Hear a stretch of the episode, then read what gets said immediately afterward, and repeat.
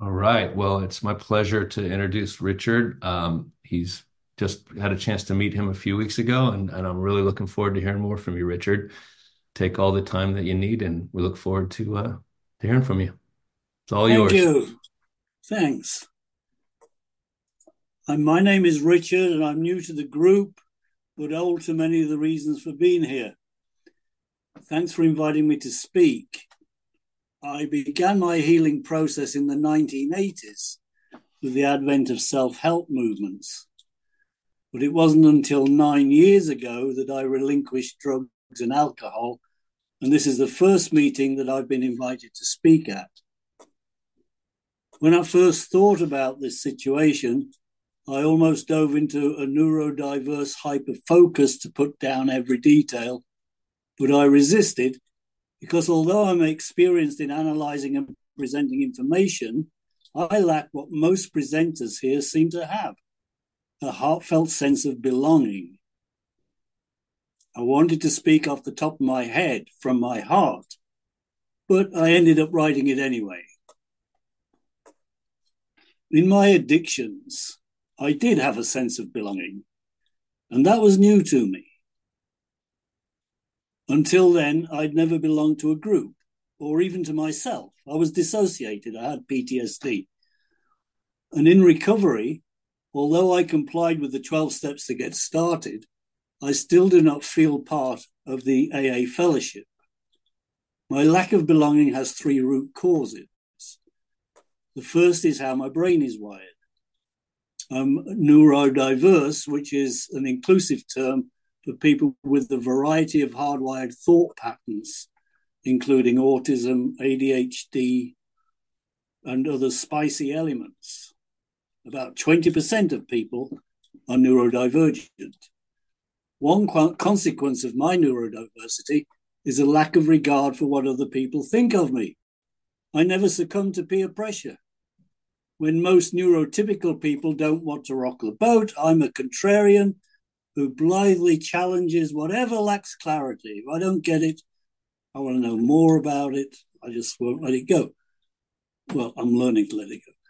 Far from having a you scratch my back, uh, you scratch my back, I'll scratch yours mentality, I would likely wonder why the fuck are you scratching my back? Leave me alone. The reason I don't, the second reason I don't belong is because I never felt I belonged in my family. My mother told me several times that when I was first offered to her as a newborn, she told the nurse to take me away. Doing it was bad enough, but her honesty without kindness was cruel. I never bonded with her. Even under hypnosis, I cannot recreate any eye contact with her and stare only into cold glass beads. My first memory of freezing in fear was when she sent me to stand at the top of the stairs and wait for her to sharpen the kitchen knife so she could cut my willy off. I could fill a meeting with other examples of why I didn't fit in my family, but I'll leave it at that. I left at 16 to go to sea, and that's where I started writing. The third reason I haven't belonged in recovery is the roots. I just don't express typical attitudes. This presentation isn't a typical presentation, and the way I express myself has not been comfortably received. I didn't feel free to sh- feel free to share anything about myself that is not typical. I am, for example, a writer. I never felt comfortable sharing what I wrote about recovery or spirituality. But what I objected to most is rigidity. When they were written, the 12 steps were brilliant, inspired, and they remain life saving for millions. But they were atten- intended as adaptable suggestions, not sacred texts. Having said that, strict adherence, adherence to the steps worked for millions. And without them, without that at the beginning, I might not have stayed sober for long. So it's me that doesn't fit in rather than everything that's wrong.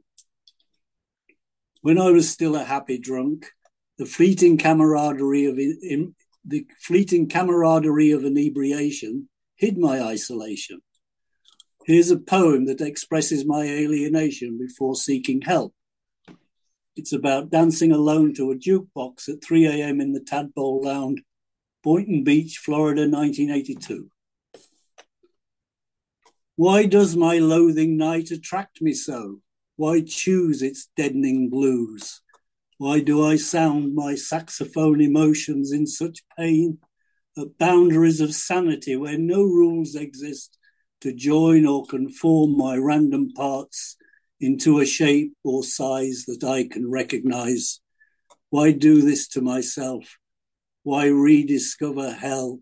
Why does mad night attract my skittish feet that itch to dance the jukebox tunes with nothing to lose but a few books and closing time.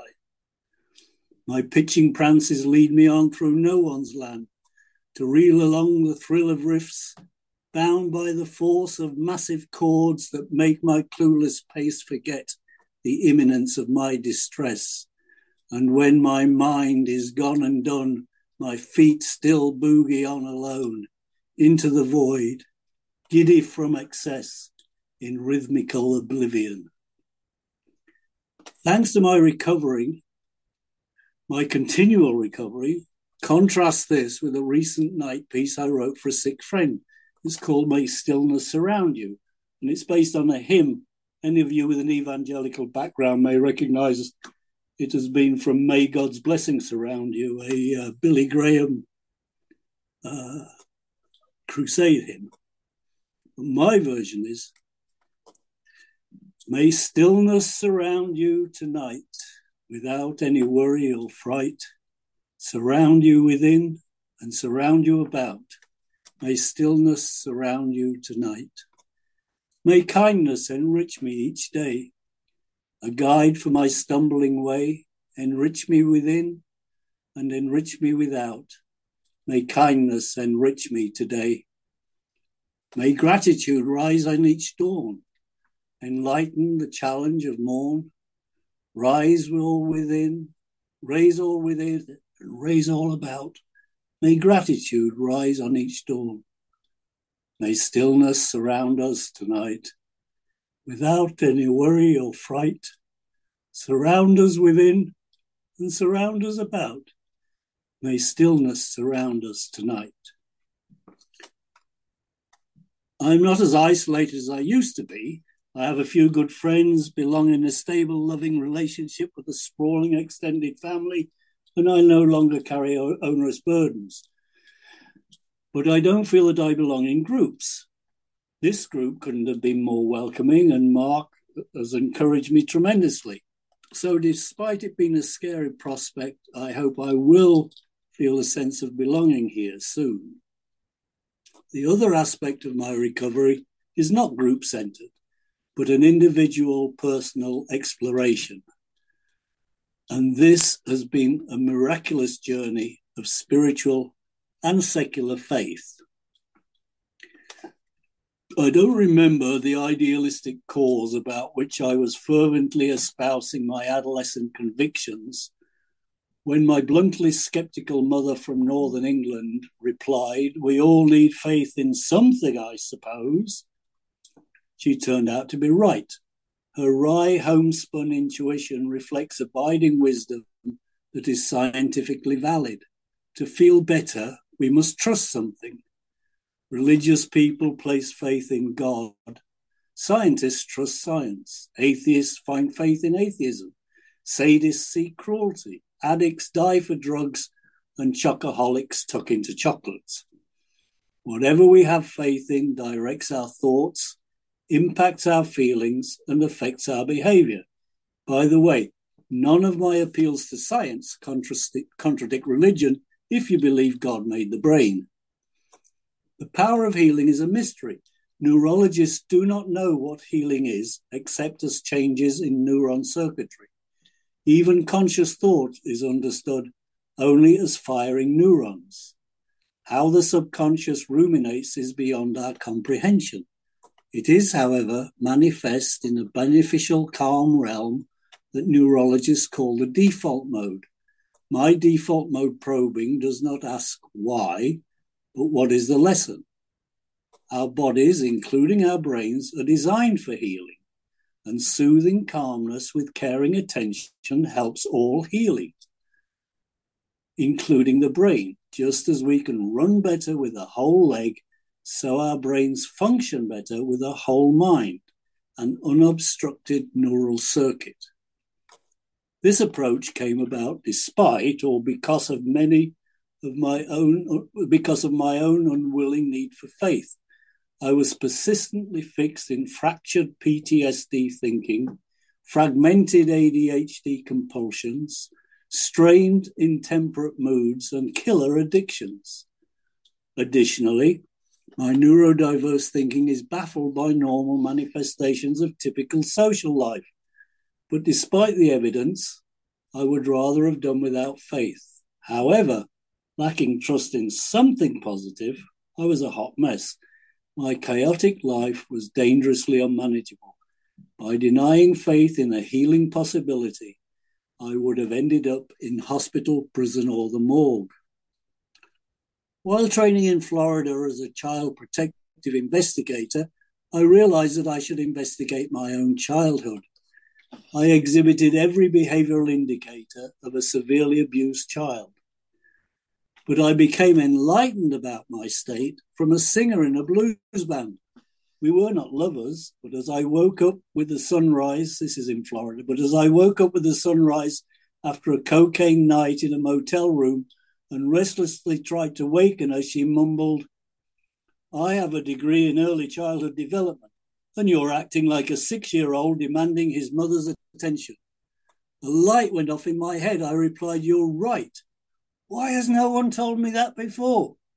And she said, I've told you now go away, come back at three with some sushi. okay. And that, that's really what set me off because it, it really hit home. It just made sense. Yeah, I was like a six year old. Eventually, I could take no more of my tormenting demons, senseless, harmful blunderings, and ridiculous shenanigans. I snapped at 4 a.m. in the parking lot of an all night bar. Snap is the only way to express what happened. I can still hear that snap. I wrote a flash creative non-fiction piece about the circumstances. It's the same bars I was dancing in. Vehicular revenge. In the dingy 4 a.m. parking lot with full headlamps on, she drives the beat up Dodge Dart at me. Instinctively, I leap sideways and throw my bicycle to smash the windshield. She swerves, and the drunken crowd stumbles out of her way while she veers along the sidewalk. My bike falls off the hood when she bounces onto the road, where she's when the car bounces onto the road. When it stops, she gets out and wanders into the darkness toward the beach. I stagger over, prop my mangled bike against her car, and stumble toward the beach park. It would never have happened if I hadn't asked her to spot me for a drink. But I had used my last book on the cab home because she'd left me stranded in a Deerfield Beach bar. So on my bicycle, I had searched for her and found her at the Tadpole Lounge. I asked her to spot me the drink. It's closing time, she said. Fuck off. I admired her butt cheek on the bar stool and stabbed it with my lit cigarette. She looked more stunned than angry. I fled, but after that, I guess she decided on the vehicular revenge. Before cops might arrive, I scurry to the beachside park, and sure enough, there she is, snoring on top of a picnic table. I lie on the table's bench beside her, below her, and close my eyes, knowing that tomorrow she will remember none of it. So that was a kind of lifestyle I was in in South Florida in the 1980s. I had to change and started therapy. My first therapy helped me to identify myself as the Tin Man in The Wizard of Oz. I was heartless. After a while in therapy and by tapping into emergent 1980s self help programs, I realized a definite, though undefined, creative and healing force had begun to help my mind cope better. Crucially, I learned that ancient wisdom and neuroscience agree on the importance of inner peace for greater well being. Quietness and calm help all healing. I learned to find inner peace, the inner peace of relaxation that activates the vagus nerve. With the deep vagus relaxation, innate healing and insights emerged.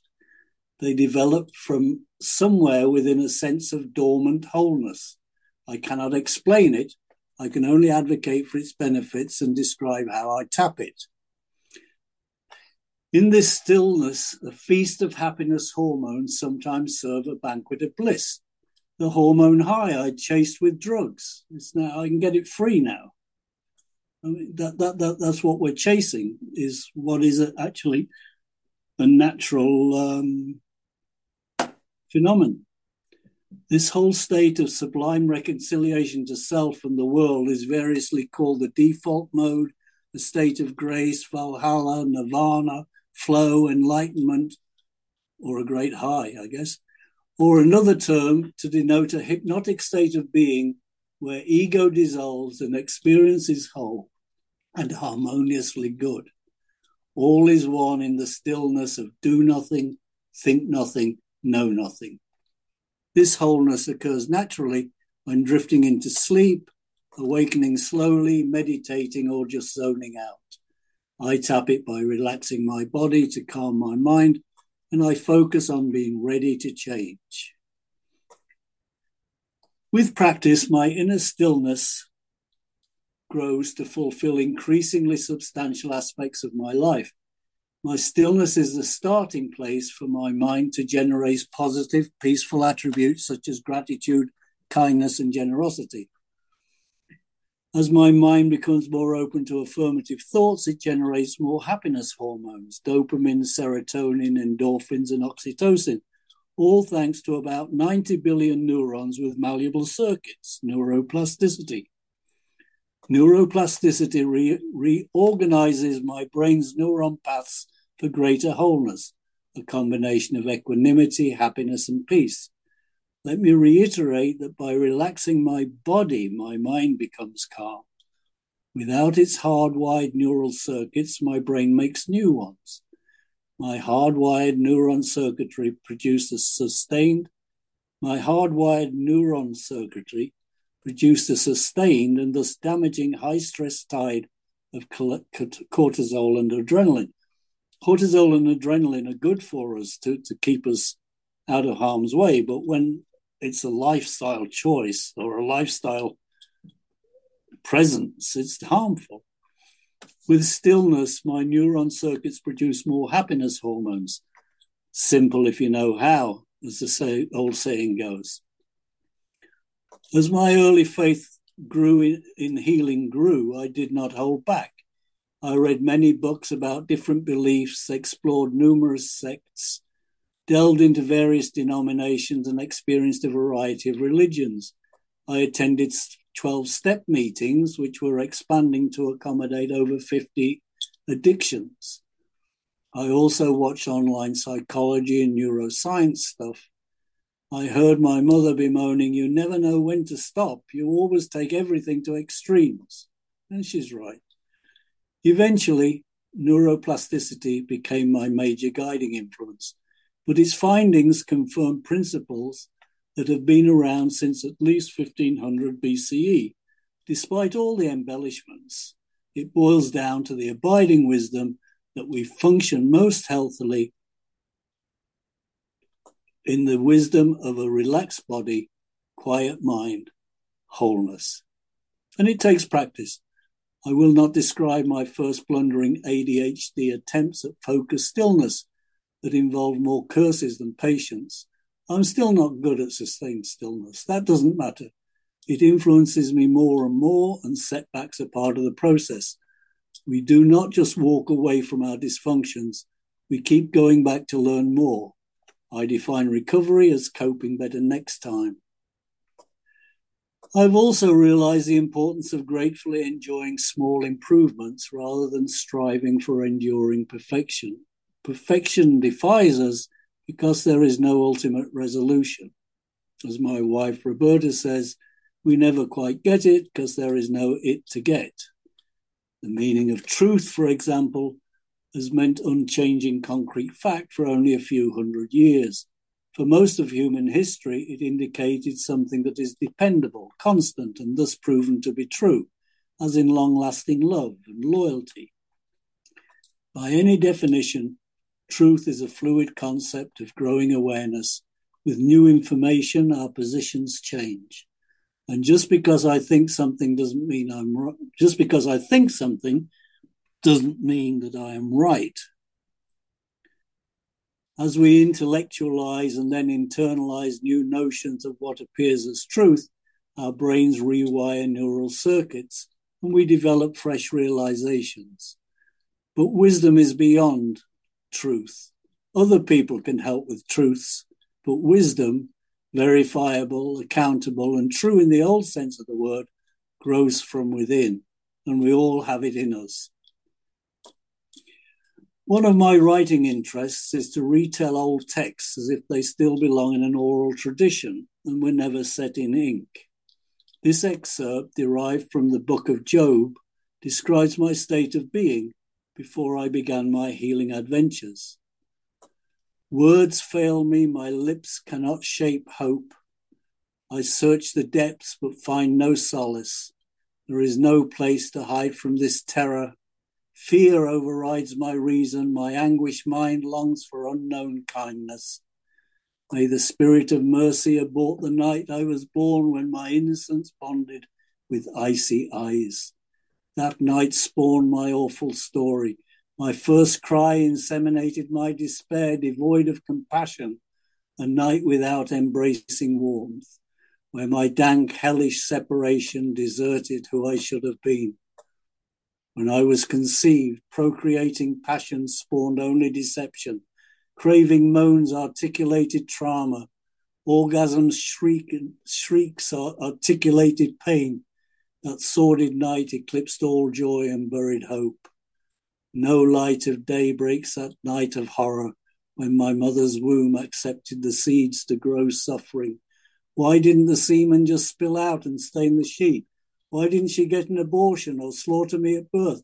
Why did her knees open up first to receive my conception, then to let out my isolating birth, then close as a lap on which to nurse, nurse me? Why did I suck that toxic drain? Why did I even cry? She gave no comfort. I could have lain silent and slept forever. Then I would have found some safety. Misery could have died in my sleep, never to see the light again.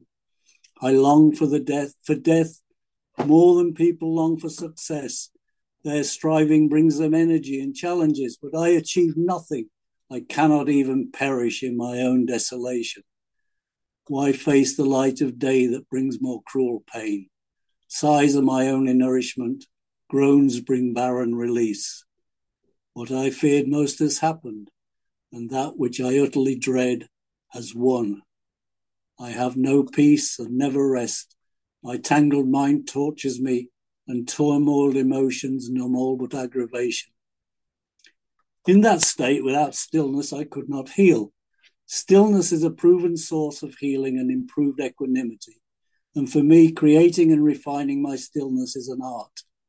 With guidance and practice, my developing stillness encourages more happiness, hormones, serotonin, dopamine, endorphins, and oxytocin.